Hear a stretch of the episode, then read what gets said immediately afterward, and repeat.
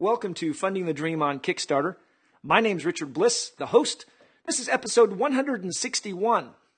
Quick shout out to my uh, favorite little Kickstarter project that I've been following lately, Marital Bliss. If you get a chance, it's got a couple more weeks to go, and obviously, for obvious reasons, I like to follow this project.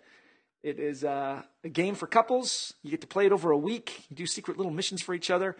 And Nick and uh, Nicole Fink have. Uh, I'm thrilled that they uh, have put this little project together and let me be a part of it.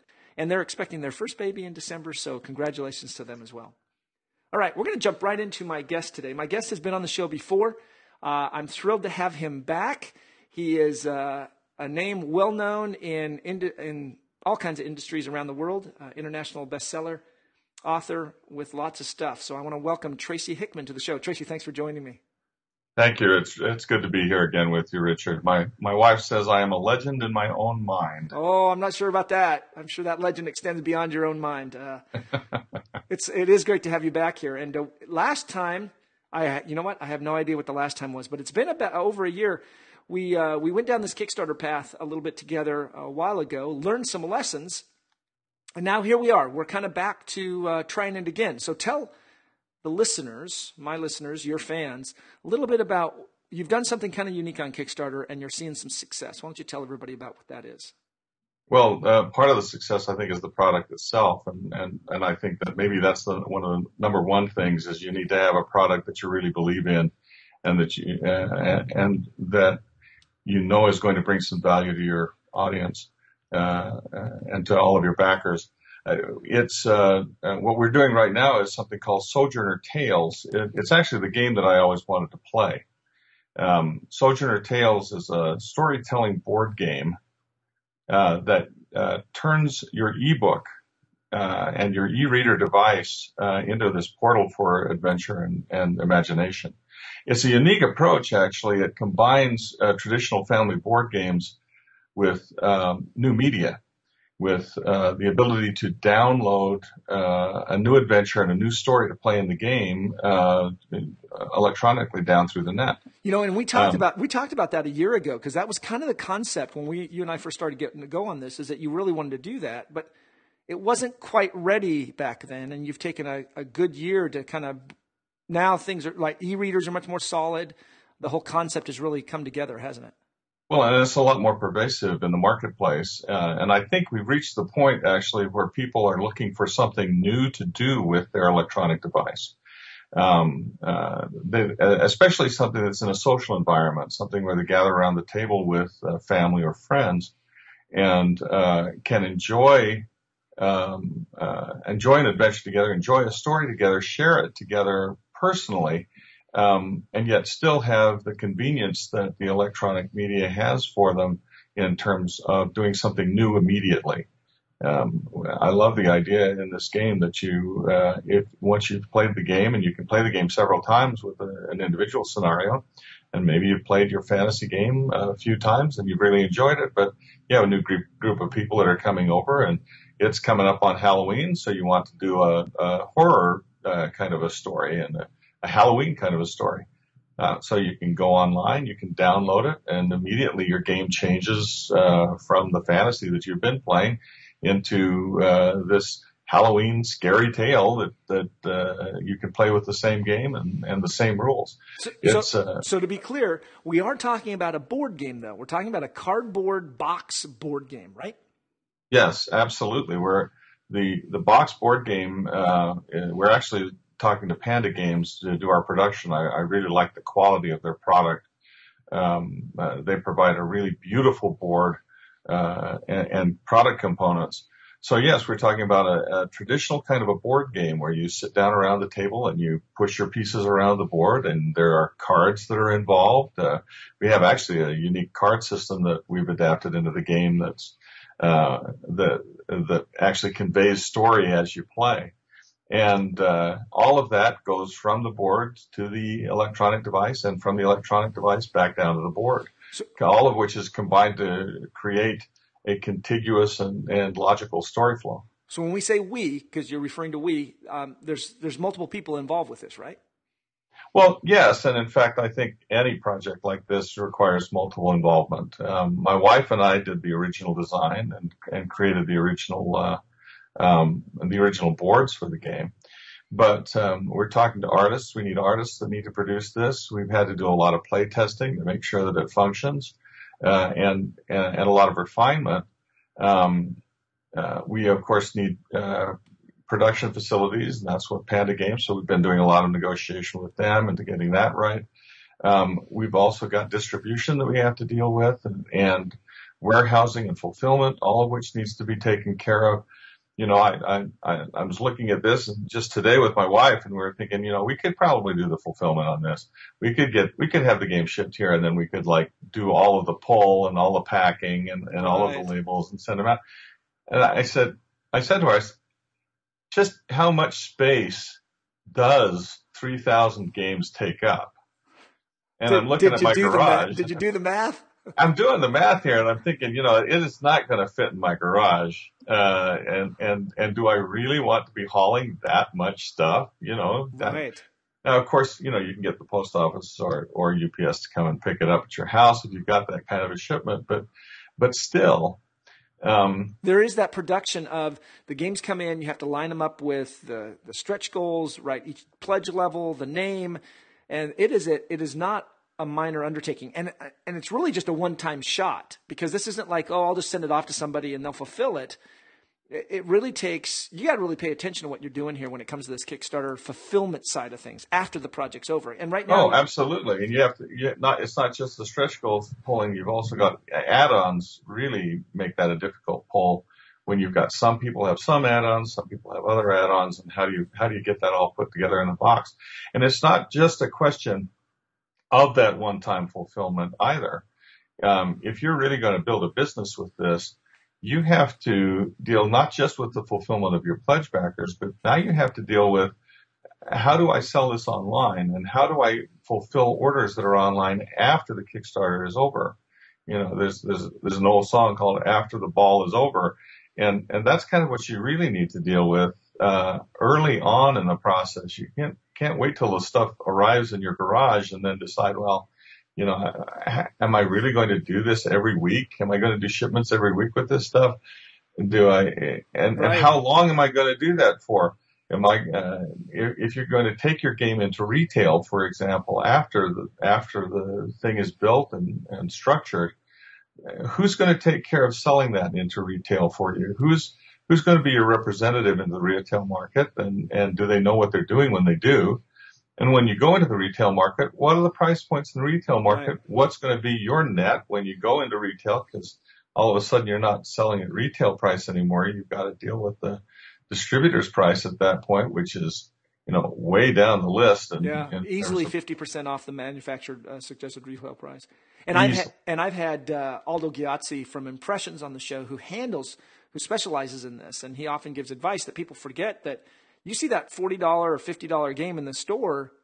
The, the game publisher and manufacturer they didn't get that fifty dollars. There are no. a whole lot of people in between that creation of that game and it arriving on that store that shelf. Well, exactly. And so, you know, this is uh, this is not something that, that you can just do on your own. You have to plan for that. You have to go and research who's going to do that fulfillment for you who's going to take care of selling that into retail? Just what is your, what are the cuts going to be involved and just how much are you really making on all of this?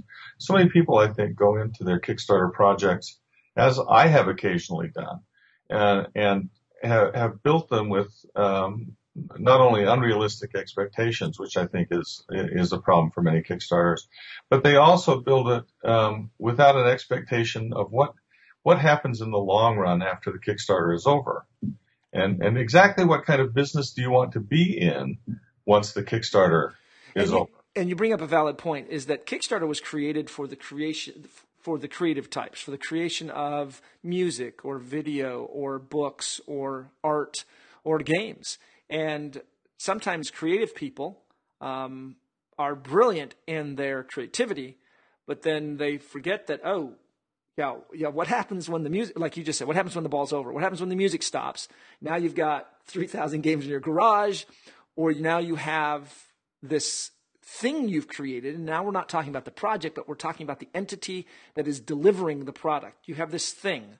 And I think about some of my guests that I've had on the show. Uh, Jamey Stegmaier, who's a, a, great example with his uh, Stonemaier games, came out with a game, and then he thought that process through. Okay, how am I going to continue to deliver additional products? Because it's not all about the single one product. And sometimes, sometimes the Kickstarter project owner forgets that the project itself isn't the thing, right?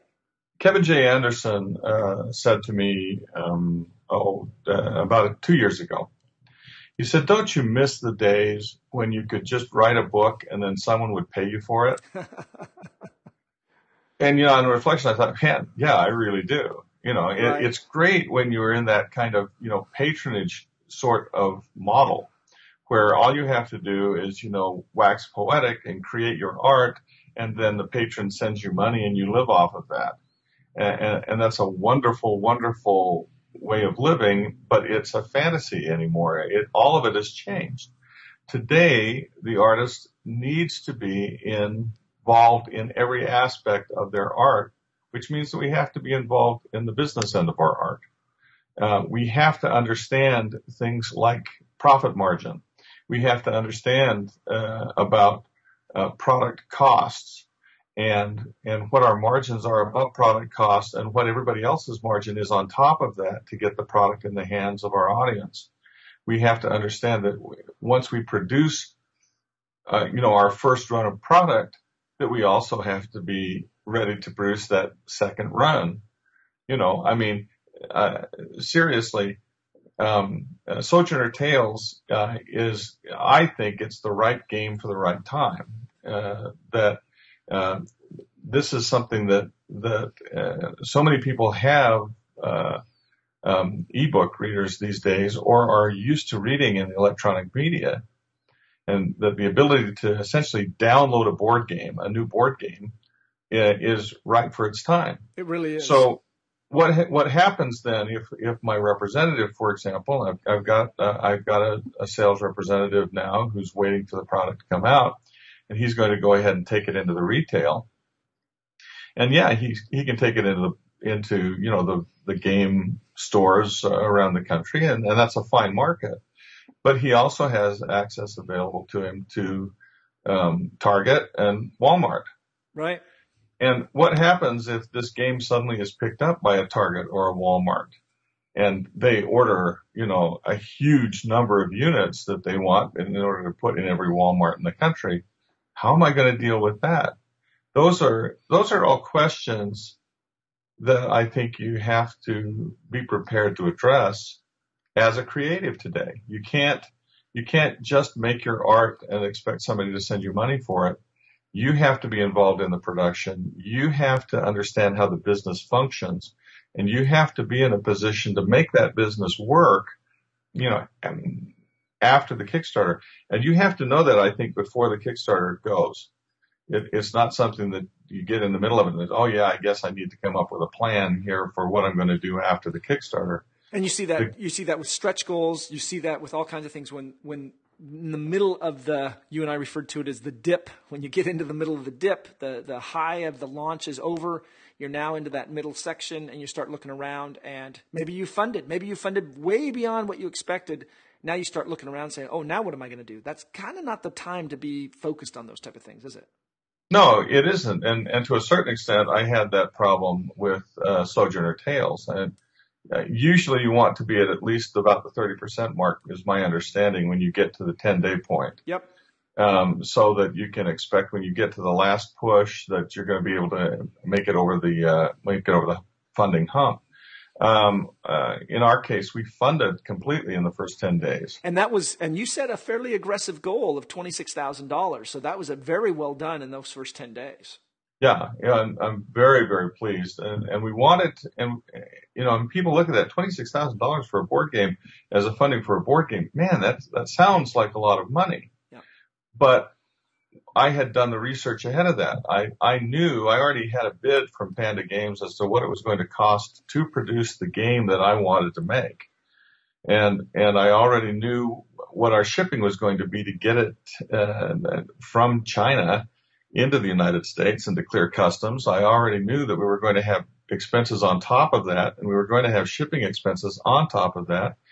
Built a spreadsheet to reflect all of that, look at different scenarios of performance to make sure that we were within the right range here, and realized that what we really needed was $26,000 um, in order to cover the Kickstarter costs and the Amazon costs and, and all of the other costs uh, that were there.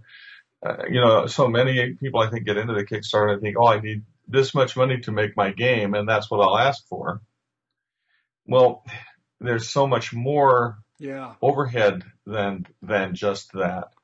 Um, that you that going into the Kickstarter, you need to know how much you needed to make. And yeah, it was a very aggressive goal, but then we were very aggressive in terms of our pre-planning on the Kickstarter, making sure that we had um, we had our mailing lists in place, that we that, that we had our Mailchimp set up to support that, that we had that we had aggressively pursued acquisition of email addresses uh, at the conventions that preceded uh, in the previous year um, the Kickstarter that that right. was to come. It's all that kind of planning, I think, that can lead you to success um, in your Kickstarter. Um, it's not just about that 30 day window. It's not. Yeah. Not anymore. And it used to be back in the good old days when we were first doing this, but not anymore. Tracy, I certainly appreciate you taking a few minutes. Uh, I know you're very busy. I interrupted uh, the, you creating something brilliant in the middle. You said you were doing some writing. So yeah, I'm, I'm, I'm, doing. I've got to get some writing done this morning uh, because this afternoon I've got um, new stretch goals that I need to post. I've got an update that needs to to be done uh, for the project. Um, I've got uh, and and I've got actual um, downloadable content that I have to produce uh, for our backers. Uh, one of the one of the great things about this project for me that that I have learned is uh, that it's a matter of involving your backers in what you're doing. Uh, and so we have, we actually have a forum online uh, on the project's um, on the sojournertales.com website where we have people who are actually contributing ideas and, and suggestions for rules refinements on the game right now. That's just awesome. So you know, it gets it, you want to get involvement of these people that is meaningful. You want them contributing to the process, um, and that's that's actually helped us make a better product. Yeah. So I appreciate you taking some time with us. Glad to. Anytime, Richard. Uh, I love to talk to you. It's good to see you again. It has been great. You've been listening to Funding the Dream on Kickstarter. I've been the host, Richard Bliss. My guest has been Tracy Hickman, international bestseller and uh, creator of Sojourner Tales, which is out on Kickstarter right now. If you have the opportunity, be sure to go check it out. Thanks for listening. Take care.